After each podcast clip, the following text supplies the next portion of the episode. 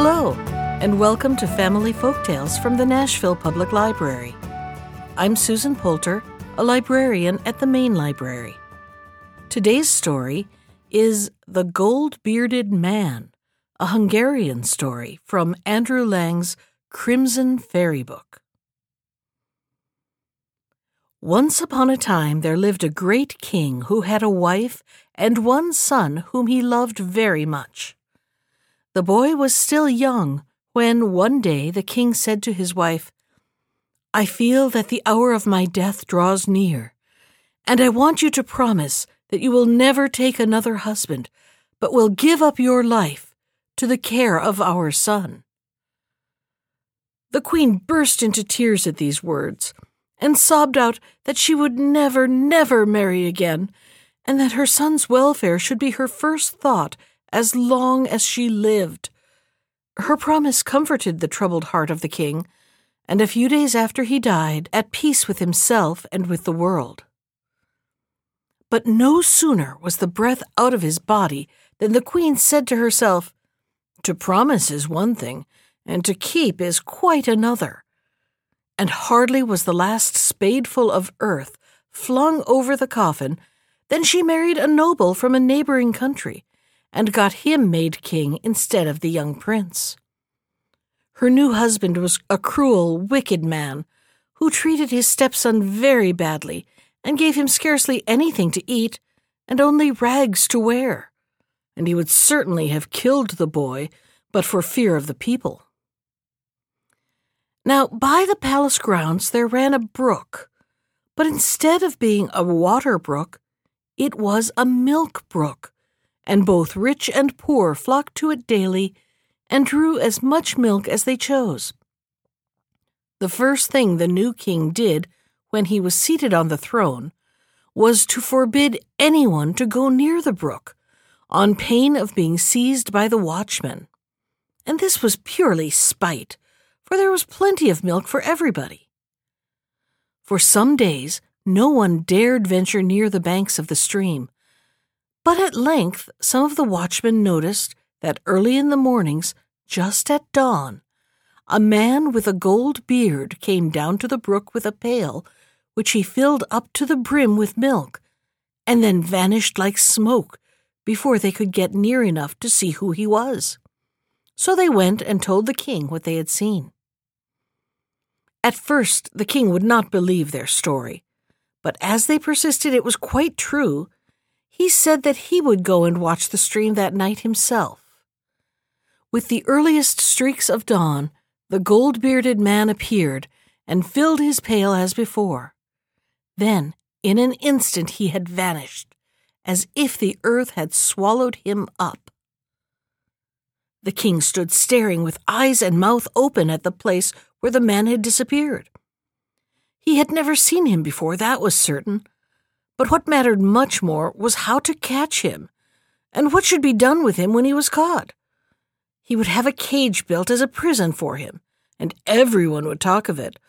For in other countries, thieves were put in prison, and it was very long indeed since any king had used a cage. It was all very well to plan, and even to station a watchman behind every bush. But it was of no use, for the man was never caught. They would creep up to him softly on the grass as he was stooping to fill his pail, and just as they stretched out their hands to seize him, he vanished before their eyes. Time after time this happened, till the king grew mad with rage and offered a large reward to anyone who could tell him how to capture his enemy. The first person that came with a scheme was an old soldier who promised the king that if he would only put some bread and bacon and a flask of wine on the bank of the stream, the gold bearded man would be sure to eat and drink, and they could shake some powder into the wine, which would send him to sleep at once. After that, there was nothing to do but shut him in the cage. This idea pleased the king, and he ordered bread and bacon and a flask of drugged wine to be placed on the bank of the stream, and the watchers to be redoubled. Then, full of hope, he awaited the result. Everything turned out just as the soldier had said. Early next morning, the gold bearded man came down to the brook, ate, drank, and fell sound asleep, so that the watchers easily bound him and carried him off to the palace. In a moment, the king had him fast in the golden cage and showed him with ferocious joy to the strangers who were visiting his court.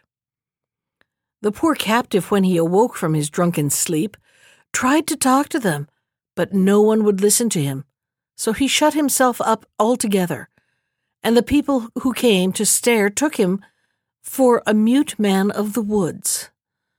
He wept and moaned to himself all day, and would hardly touch food, though, in dread that he should die and escape his tormentors, the king ordered his head cook to send him dishes from the royal table.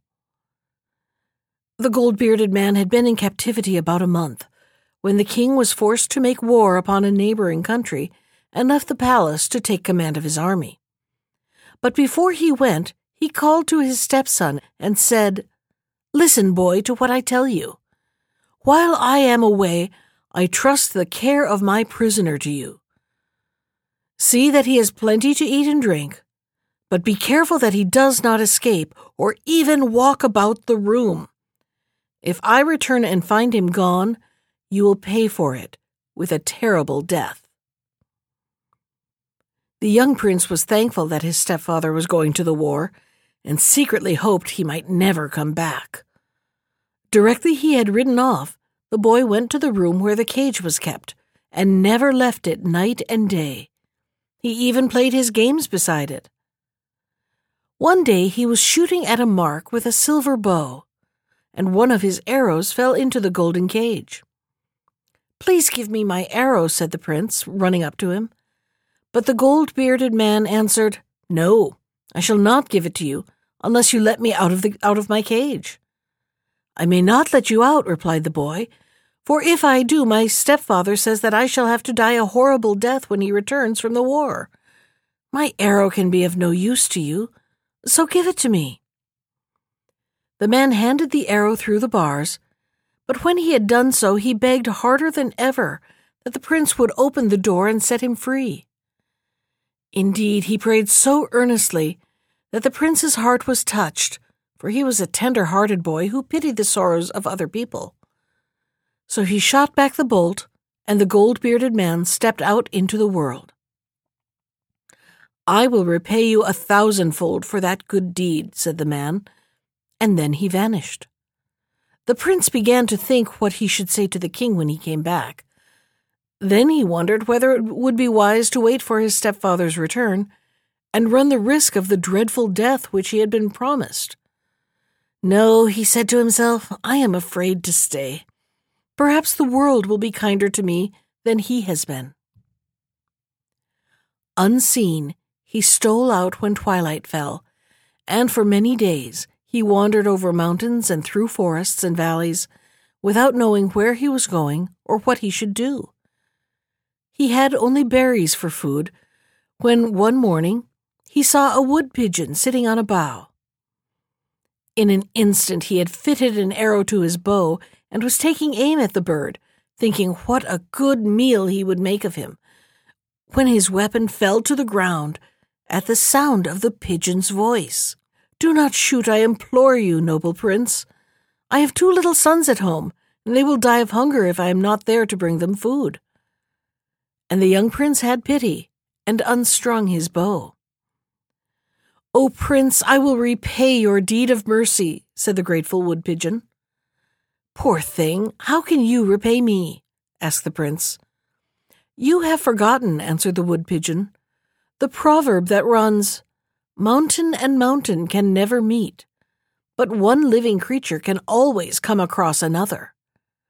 The boy laughed at this speech and went his way. By and by, he reached the edge of a lake, and flying toward some rushes which grew near the shore, he beheld a wild duck. Now, in the days that the king his father was alive, and he had everything to eat he could possibly wish for, the prince always had wild duck for his birthday dinner. So he quickly fitted an arrow to his bow and took a careful aim. Do not shoot, I pray you, noble prince, cried the wild duck. I have two little sons at home. They will die of hunger if I am not there to bring them food. And the prince had pity, and let fall his arrow, and unstrung his bow. O prince, I will repay your deed of mercy, exclaimed the grateful wild duck. You poor thing, how can you repay me? asked the prince. You have forgotten, answered the wild duck, the proverb that runs, Mountain and mountain can never meet, but one living creature can always come across another. The boy laughed at this speech and went his way. He had not wandered far from the shores of the lake when he noticed a stork standing on one leg, and again he raised his bow and prepared to take aim. Do not shoot, I pray you, noble prince, cried the stork. I have two little sons at home. They will die of hunger if I am not there to bring them food. Again the prince was filled with pity, and this time also he did not shoot. O prince, I will repay your deed of mercy, cried the stork. You poor stork, how can you repay me? asked the prince. You have forgotten, answered the stork, the proverb that runs, Mountain and mountain can never meet, but one living creature can always come across another. The boy laughed at hearing these words again and walked slowly on. He had not gone far when he fell in with two discharged soldiers. Where are you going, little brother? asked one. I am seeking work, answered the prince. So are we, replied the soldier. We can all go together. The boy was glad of company, and they went on and on and on through seven kingdoms without finding anything they were able to do. At length, they reached a palace, and there was the king standing on the steps. You seem to be looking for something, said he. It is work we want, they all answered. So the king told the soldiers that they might become his coachmen.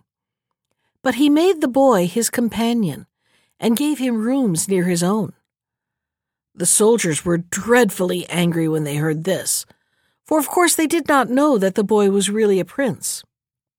And they soon began to lay their heads together to plot his ruin. Then they went to the king. Your Majesty, they said, we think it is our duty to tell you that your new companion has boasted to us that if he were only your steward, he would not lose a single grain of corn out of the storehouses.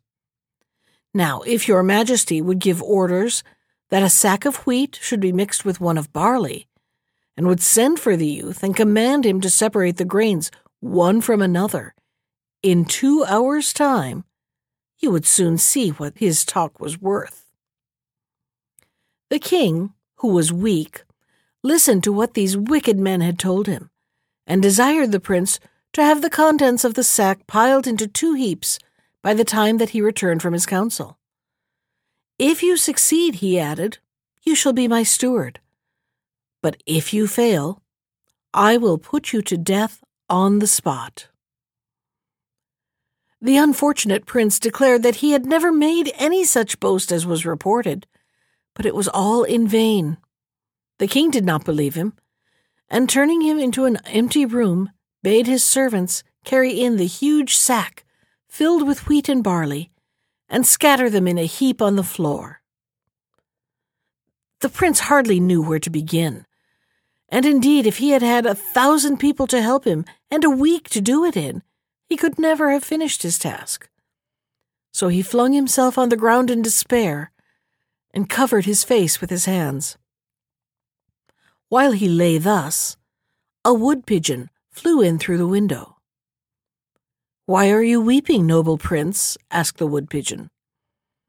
How can I help weeping at the task set me by the king?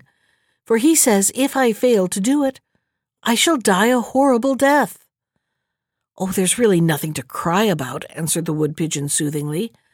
I am the king of the wood pigeons, whose life you spared when you were hungry. And now I will repay my debt, as I promised.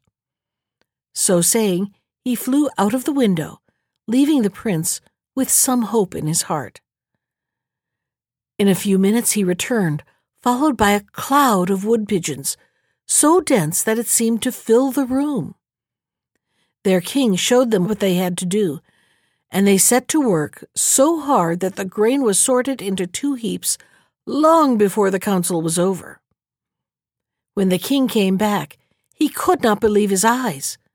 But search as he might through the two heaps, he could not find any barley among the wheat, or any wheat amongst the barley. So he praised the prince for his industry and cleverness, and made him his steward at once. This made the two soldiers more envious still, and they began to hatch another plot. Your Majesty, they said to the king one day as he was standing on the steps of the palace, that fellow has been boasting again, that if he had the care of your treasures, not so much as a gold pin should ever be lost. Put this vain fellow to the proof, we pray you, and throw the ring from the princess's finger into the brook, and bid him find it. We shall soon see what his talk is worth. And the foolish king listened to them and ordered the prince to be brought before him. My son, he said, I have heard that you have declared that if I made you keeper of my treasures, you would never lose so much as a gold pin. Now, in order to prove the truth of your words, I am going to throw the ring from the princess's finger into the brook, and if you do not find it before I come back from council, you will have to die a horrible death. It was no use denying that he had said anything of the kind. The king did not believe him. In fact, he paid no attention at all and hurried off, leaving the poor boy speechless with despair in the corner. However, he soon remembered that though it was very unlikely that he should find the ring in the brook, it was impossible that he should find it by staying in the palace. For some time, the prince wandered up and down, peering into the bottom of the stream. But though the water was very clear, nothing could he see of the ring. At length he gave it up in despair, and throwing himself down at the foot of the tree, he wept bitterly. What is the matter, dear prince? said a voice just above him, and raising his head, he saw the wild duck. The king of this country declares I must die a horrible death if I cannot find the princess's ring which he has thrown into the brook, answered the prince. Oh, you must not vex yourself about that, for I can help you, replied the bird. I am the king of the wild ducks, whose life you spared, and now it is my turn to save yours. Then he flew away, and in a few minutes a great flock of wild ducks were swimming all up and down the stream, looking with all their might and long before the king came back from his council, there was the ring, safe on the grass beside the prince. At this sight, the king was yet more astonished at the cleverness of his steward, and at once promoted him to be the keeper of his jewels. Now, you would have thought that by this time the king would have been satisfied with the prince, and would have left him alone. But people's natures are very hard to change and when the two envious soldiers came to him with a new falsehood, he was as ready to listen to them as before. Gracious Majesty, said they, the youth whom you have made keeper of your jewels has declared to us that a child shall be born in the palace this night, which will be able to speak every language in the world and to play every instrument of music. Is he then become a prophet or a magician that he should know things which have not yet come to pass. At these words, the king became more angry than ever. He had tried to learn magic himself, but somehow or other his spells would never work, and he was furious to hear that the prince claimed a power that he did not possess. Stammering with rage, he ordered the youth to be brought before him and vowed that unless this miracle was accomplished, he would have the prince dragged at a horse's tail until he was dead. In spite of what the soldiers had said, the boy knew no more magic than the king did, and his task seemed more hopeless than before. He lay weeping in the chamber which he was forbidden to leave, when suddenly he heard a sharp tapping at the window, and looking up, he beheld a stork. What makes you so sad, prince? asked he. Someone has told the king that I have prophesied that a child shall be born this night in the palace who can speak all the languages in the world and play every musical instrument. I am no magician to bring these things to pass, but he says that if it does not happen, he will have me dragged through the city at a horse's tail till I die. Do not trouble yourself, answered the stork. I will manage to find such a child, for I am the king of the storks whose life you spared, and now I can repay you for it. The stork flew away and soon returned carrying in his beak a baby wrapped in swaddling clothes and laid it down near a lute. In an instant, the baby stretched out its little hands and began to play a tune so beautiful that even the prince forgot his sorrows as he listened. Then he was given a flute and a zither, but he was just as well able to draw music from them. And the prince, whose courage was gradually rising, spoke to him in all the languages he knew. The baby answered him in all, and no one could have told which was his native tongue. The next morning the king went straight to the prince's room and saw with his own eyes the wonders that baby could do. If your magic can produce such a baby, he said, you must be greater than any wizard that ever lived, and shall have my daughter in marriage. And being a king, and therefore accustomed to having everything the moment he wanted it, he commanded the ceremony to be performed without delay, and a splendid feast to be made for the bride and bridegroom. When it was over, he said to the prince, Now that you are really my son, tell me by what arts you were able to fulfill the tasks I set you. My noble father in law, answered the prince, I am ignorant of all spells and arts, but somehow I have always managed to escape the death which has threatened me. And he told the king how he had been forced to run away from his stepfather and how he had spared the three birds and had joined the two soldiers who had from envy done their utmost to ruin him. The king was rejoiced in his heart that his daughter had married a prince and not a common man, and he chased the two soldiers away with whips and told them that if they ever dared to show their faces across the borders of his kingdom, they should die the same death he had prepared for the prince. That was The Gold Bearded Man from Andrew Lang's Crimson Fairy Book. Special thanks to Ginger Sands for our theme music. You can find more of Ginger's music at iTunes or on her website at www.gingersands.com. And if you'd like to comment on today's story, send me an email. I can be reached at susan.poulter that's P O U L T E R, at nashville.gov. Thanks for listening.